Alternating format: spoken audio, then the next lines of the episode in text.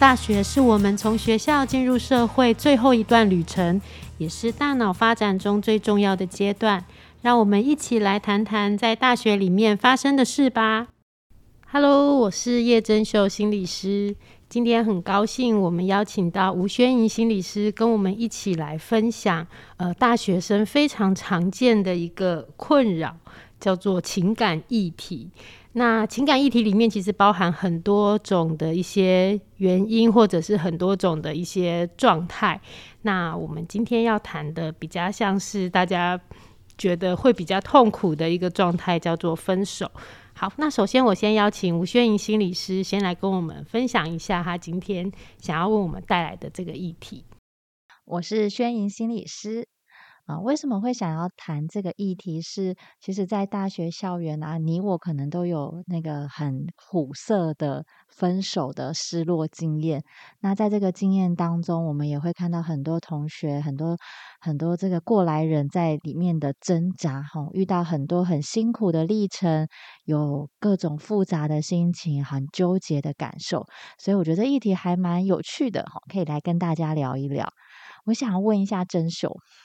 在你过去的那个呃感情经验当中，你觉得历经这种分手的阶段，有没有什么事情是会让你觉得最难熬的？在这个历程当中，最难熬的一关会是什么？最难熬的一关，我觉得，呃，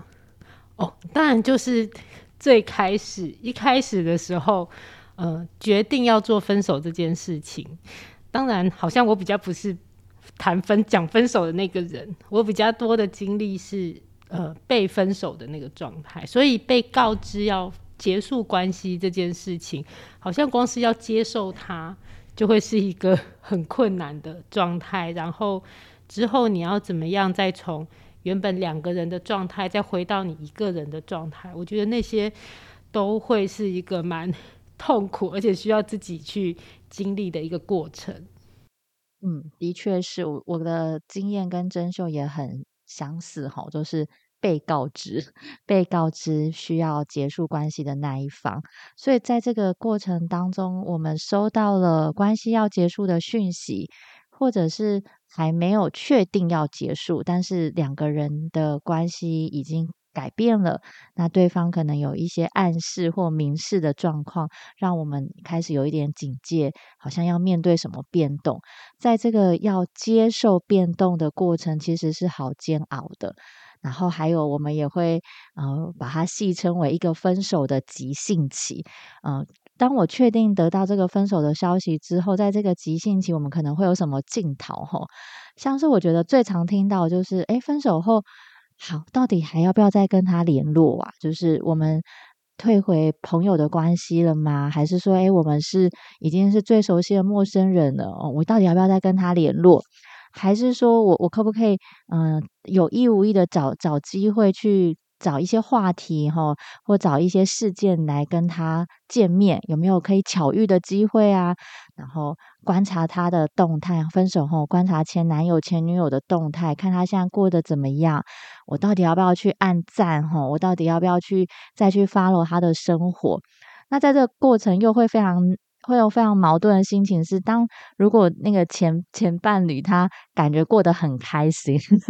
好像好像生活一如往常，就会觉得哇，怎么样？他好像失去我没有什么改变，好像很快乐。那难道只有我一个人在伤心，只有我一个人在在乎这件事吗？于是情绪又陷入了，或者是看到对方郁郁寡欢的，看到对方很难过，觉得诶好像比较欣慰哦。那是不是因为他很伤心，代表我们还有机会哈？因为他可能也很舍不得。有时候就会陷入这样的小剧场里，不知道有没有？郑秀，你有没有也有类似的感觉？对啊，就是呃，好像看到对方过得很开心，就觉得啊，那为什么只有我一个人在这边每天很难过，还在想说，嗯，失去我他会不会怎么样？或者是他原来没有我，他好像也很好。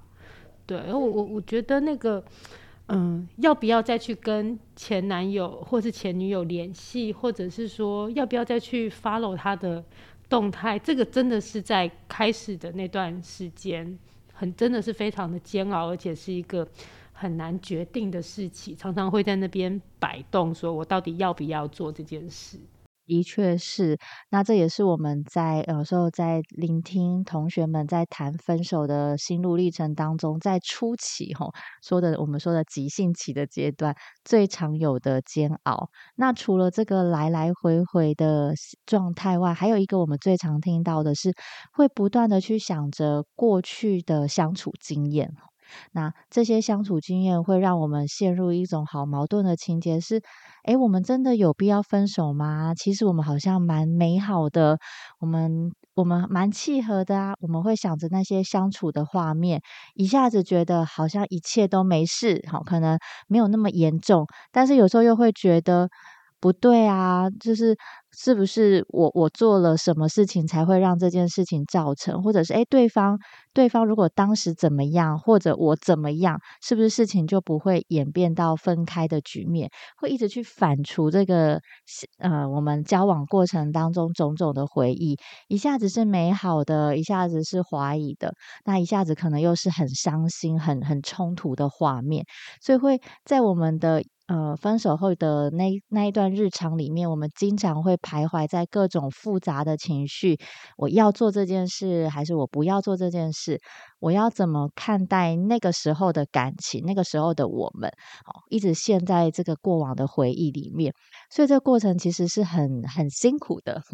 大家不知道会感觉到说，哎，分手其实我们只是失去了这一个人啊。那为什么失去这个人会让我们有这么这么冲突的情绪，会有这么多难熬的经验？我们不就换一个人就好了？所以开始大家就会觉得，那是不是？嗯，失恋后、分手后，赶快再进入下一段感情，或者是把我们的焦点放在另外一个人身上。我刚刚所述的这些呃情节，就不会一直纠缠着我，就不会这么痛苦了。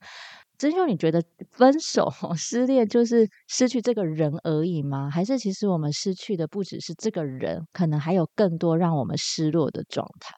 我觉得不只是失去这个人，我常常会呃在跟。学生在聊到这样的事情的时候，有的时候回应他们的一些状态的时候，我觉得那种感觉叫做世界都崩塌了。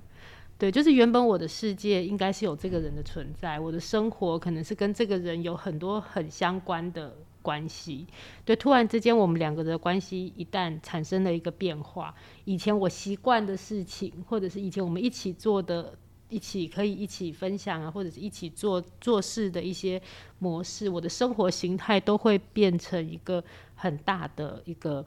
呃变化。对，然后我觉得不只是，当然变动不只是只有我们两个人的关系，还包含如果我们两个人还有共同的朋友，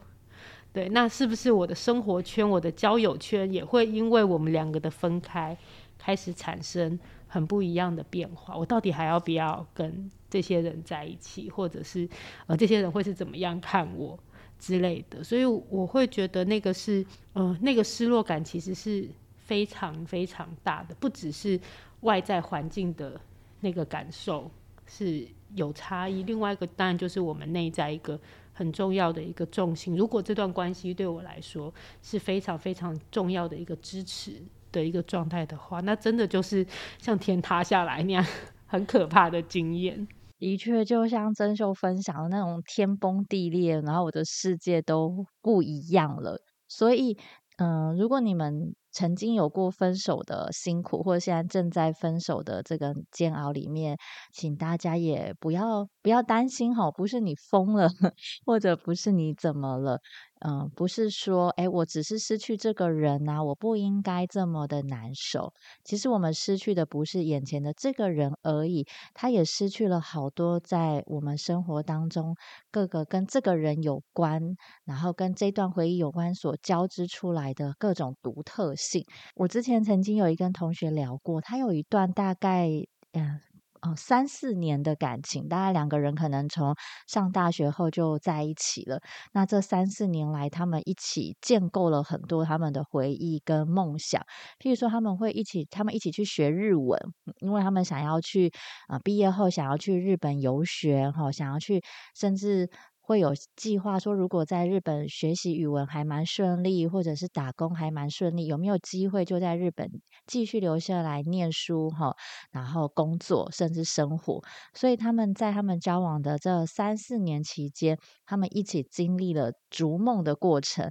然后并且为这个梦想一起努力哈，一起学习日文。那还有着可能这个这个女同学，她因为男生很喜欢骑重机，所以她为了要让两个人的生活可以更多的结合，她就也开始去学习骑重机。那她就跟我分享说，哎，一开始她只是呃陪着男友骑车，哦，坐在后座，但为了要更融入这个重机的世界，所以她就开始自己也去学，甚至考上驾照。然后两个人就会一起，常常就是参加相关的社团，然后认识很多朋友，一起出游。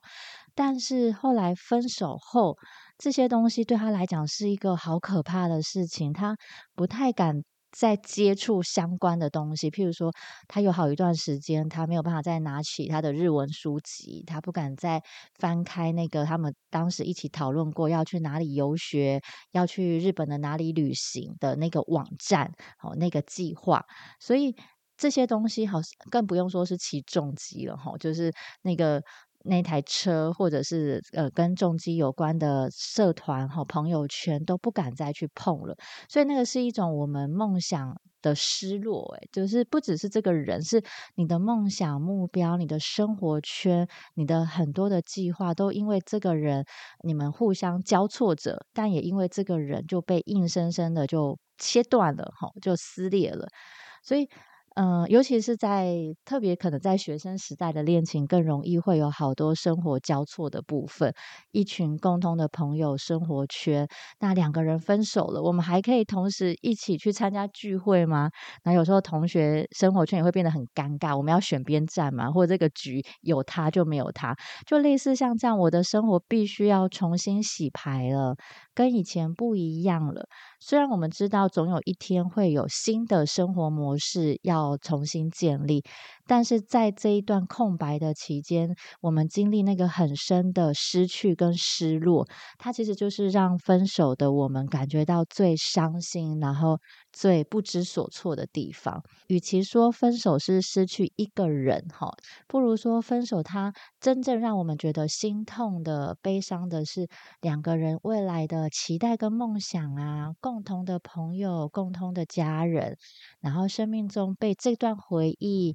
被这个人拥有的感觉，然后甚至一种被认同、被爱、被陪伴的感觉，都因为这一段关系的失去，会有一。大段的震荡期，哈，从这个失去，我们可能会开始对于自我，哈，对于生活的方式、自我的定位，还有价值观，哈，生活观都开始有很多的改变，哦，依着这些改变，就会开始有很多很很难受的情绪，所以不知道大家有没有过，哈，在这个过程当中最难熬的情绪是什么？愤怒啊，伤心，或者是失落、遗憾。那有时候也会有松一口气，松一口气这个感觉是比较比较特别。但是其实，在大家可以仔细回想，在每一段关系结束之后，是不是全然只有这些很强烈的生气、后悔、愤怒、伤心？有没有有时候你会觉得，哎，好像这样也也好，有一种轻松的感觉？真秀，你也可以分享这个经验，说在你你辅导学生或者是你自己的经验中，那松一口气的感觉会会怎么发生？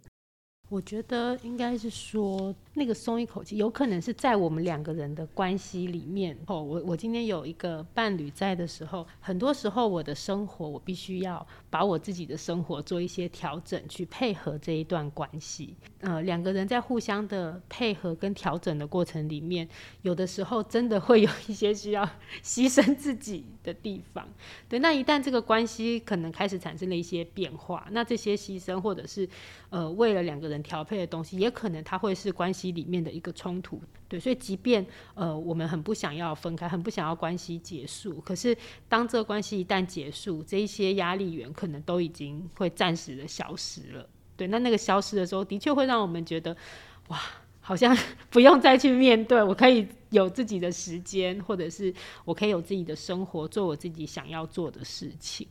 对，所以，我我觉得，嗯，有了，即便有了松了一口气的这个感觉，但是这个分手当中，我们有一些比较正向的一些感受，还是会被大量的负向感受所盖过去。的确，这个这个分享跟提醒很重要。就是我们我们在分手后，其实也会有一个心境，是我们会去美化某一些状态。特别是像我刚才讲的，我们可能如果有两个人共通的梦想、共通的兴趣，那些回忆，我们在失去之后，我们会去想到它美好的那一面。去美化它，但是我们可能会忽略掉，在我们逐梦的过程当中，为了彼此，为了对方，我们所做的牺牲，跟其实过程中也有很多的。压抑呀，很多会让我们不舒服的地方。回到刚刚举例的那个同学，他在疗愈的过程的比较后半段的时候，哈，他就突然有一个发现，说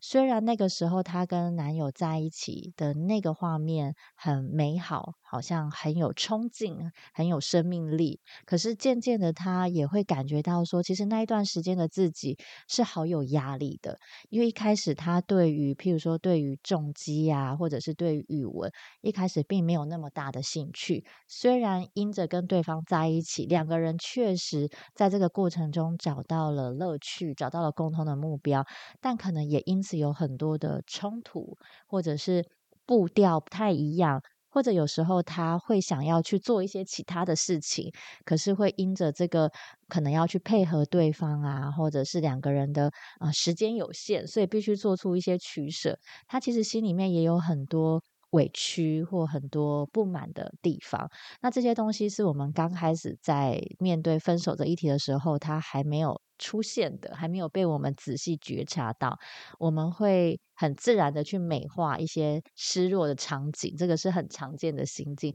所以慢慢的，可能那一种松一口气的感觉会出现。可是我们可能刚开始。有一点模糊哈，不知道那个感觉是怎么来的。但是经过了一段时间的整理，就会发现说，哎，原来是这样，不全然都是我美化的这么的好。可能我当中也有很多我在这个感情里面辛苦的地方，是我要慢慢去看见的，慢慢去接纳的。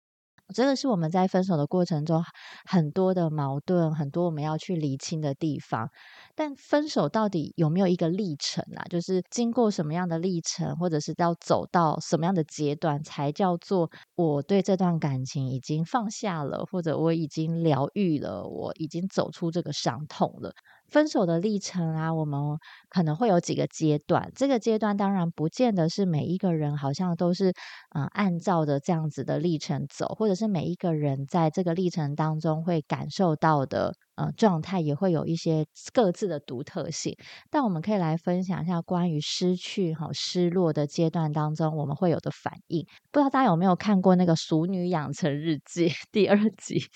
所以说，你有没有印象？那个陈嘉玲在在那一台车上面对的，呃，在跟他弟弟互动的过程中，你有没有很印象深刻的地方？有有，就我觉得那个那个，大家如果真的有时间，可以去看一下那一段。他把分手这件事情，或者是他的一些失落经验，他刚好那阵子遭遇了一些失落的状态，他把那五个阶段演得非常的淋漓尽致。对，从一开始的否认到最后的。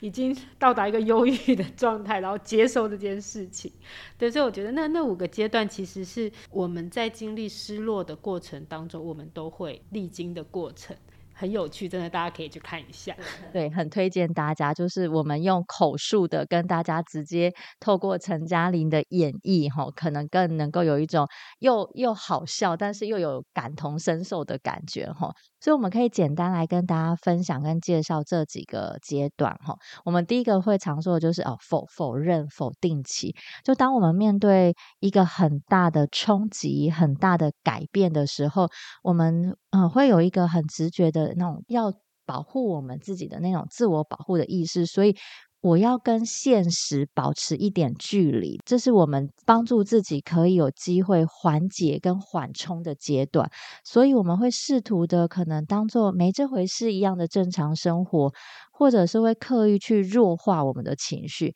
譬如说啊，分手就分手啊，那没有关系。这样也很好啊，我一个人也可以很轻松啊，我没有他也没差。好，我们可能会在心里面去合理化，或者是会安慰自己。你看我这样也不错，那也好了，少一个人在旁边管东管西的，我可以想穿什么衣服就穿什么，我可以想跟谁出去就跟谁出去。所以大家有没有感觉到？哎，的确哈，在刚分手的时候，我们有一个声音会突然这样跑出来哈，觉得这没什么，或者是会觉得哎，我们只是。只是暂时先分开一下，可能只是需要冷静一下，我们还是会复合的啦。如果他都不在乎我了，怎么还会来看我的线动？我们应该还是会有机会再当朋友，或者是重新开始。所以我们会用了很多方式来解释现在的状态，然后为的就是要让自己不要太快的接受。分手对我们带来的各种的失落跟打击，哈，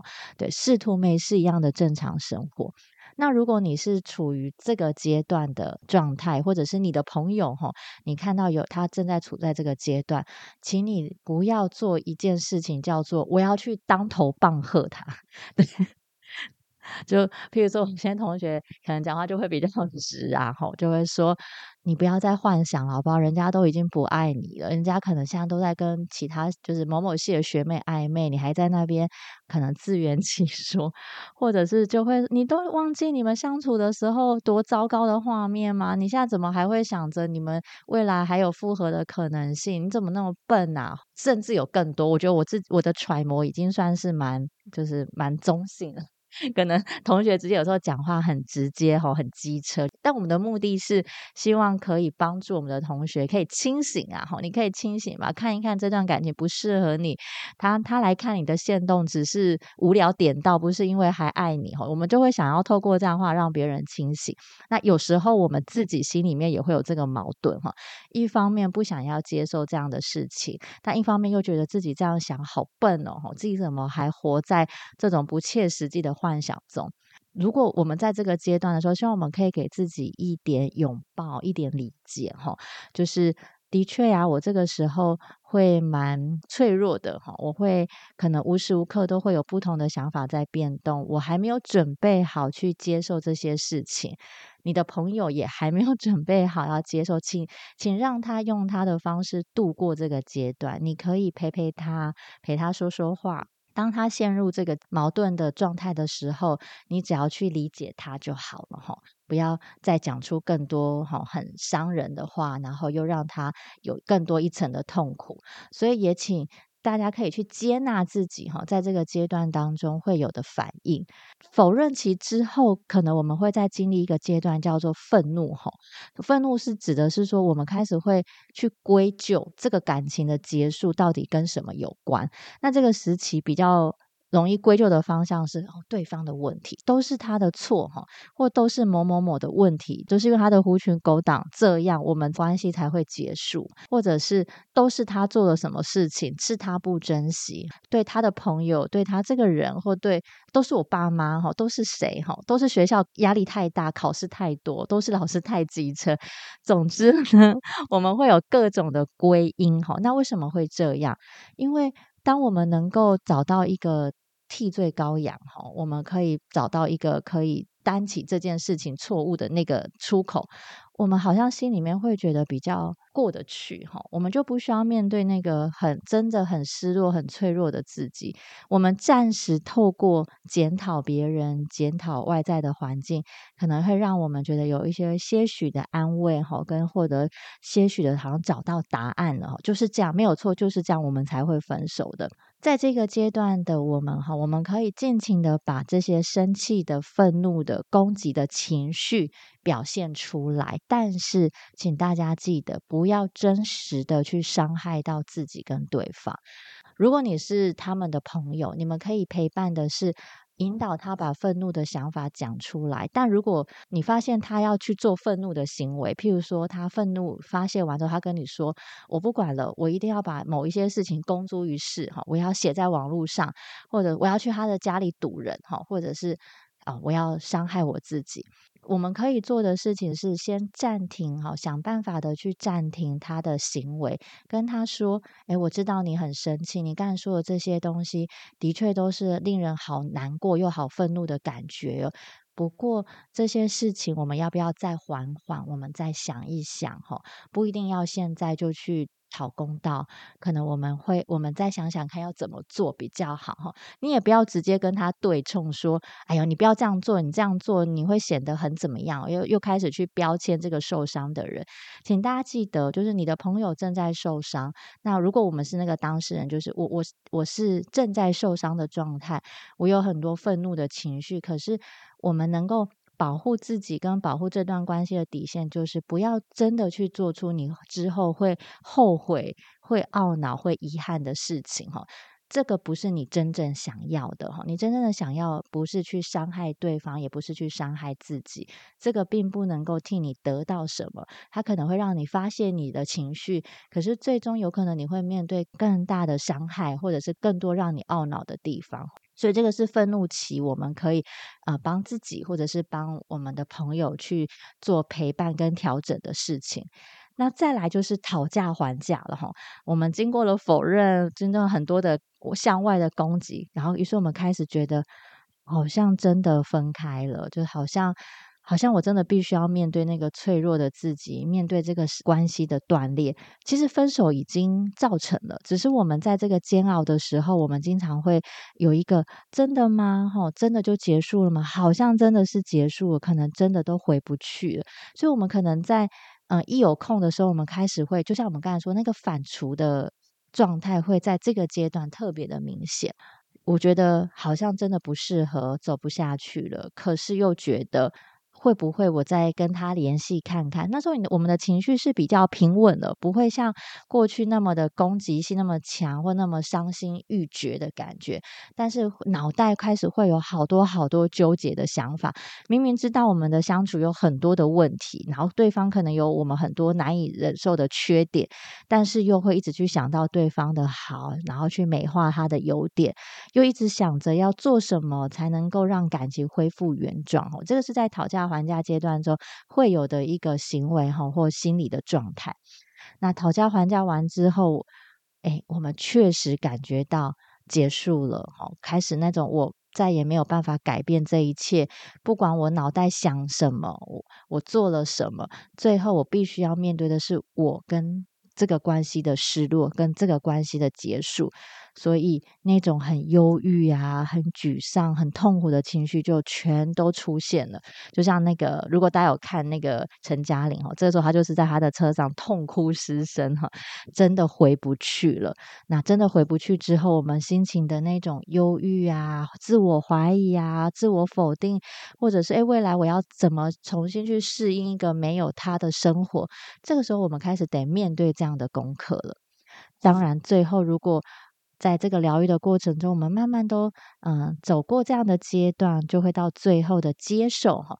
我们打包这些过往的回忆，整理这些复杂的心情。我们封存了这一段既美好又伤心的回忆之后，开始人生必须要往前走了。所以我要重新去建立我的生活，重新去面对我眼前的目标。哈，可能那个目标跟以前不太一样了。我要重新去建立，这个都是在接受的阶段当中，我们开始会迈出去。我们的观点不只是在对方或在那一段关系，我们的视野可能会回到我的生活。我现在的生活社交圈哈，我想要做的事情不会有这么多他他他哈，而是我我想要什么，我的朋友圈，我的学业哈，我的梦想。这时候也可以说，大家已经走到了那个分手的后期了哈，就是我们面对这个这一段感情的离开，已经做好了一些准备，也打包好。自己哈可以来面对这件事情，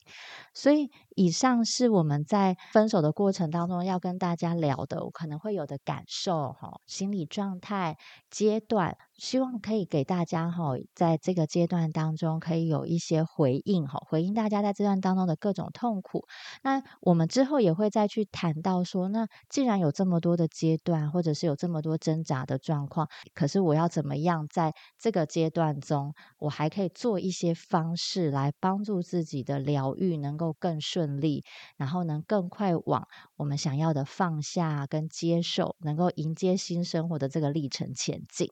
好，那今天真的很谢谢宣颖心理师帮助我们在分手的这一个议题上面有一个。更深的一个了解，我相信有过分手经验的人，听到今天这一段的分享，真的会觉得很有共鸣。会不会也大概比较能够理解？诶，到底那个时候我发生了些什么事情？然后到底为什么我会是呃有这样子的一个过程？那就如宣颖心理师说的，那我们下一次会再对分手的这个议题有做更多的一些分享。那也欢迎大家可以继续收听我们的大学很有事。谢谢大家，拜拜。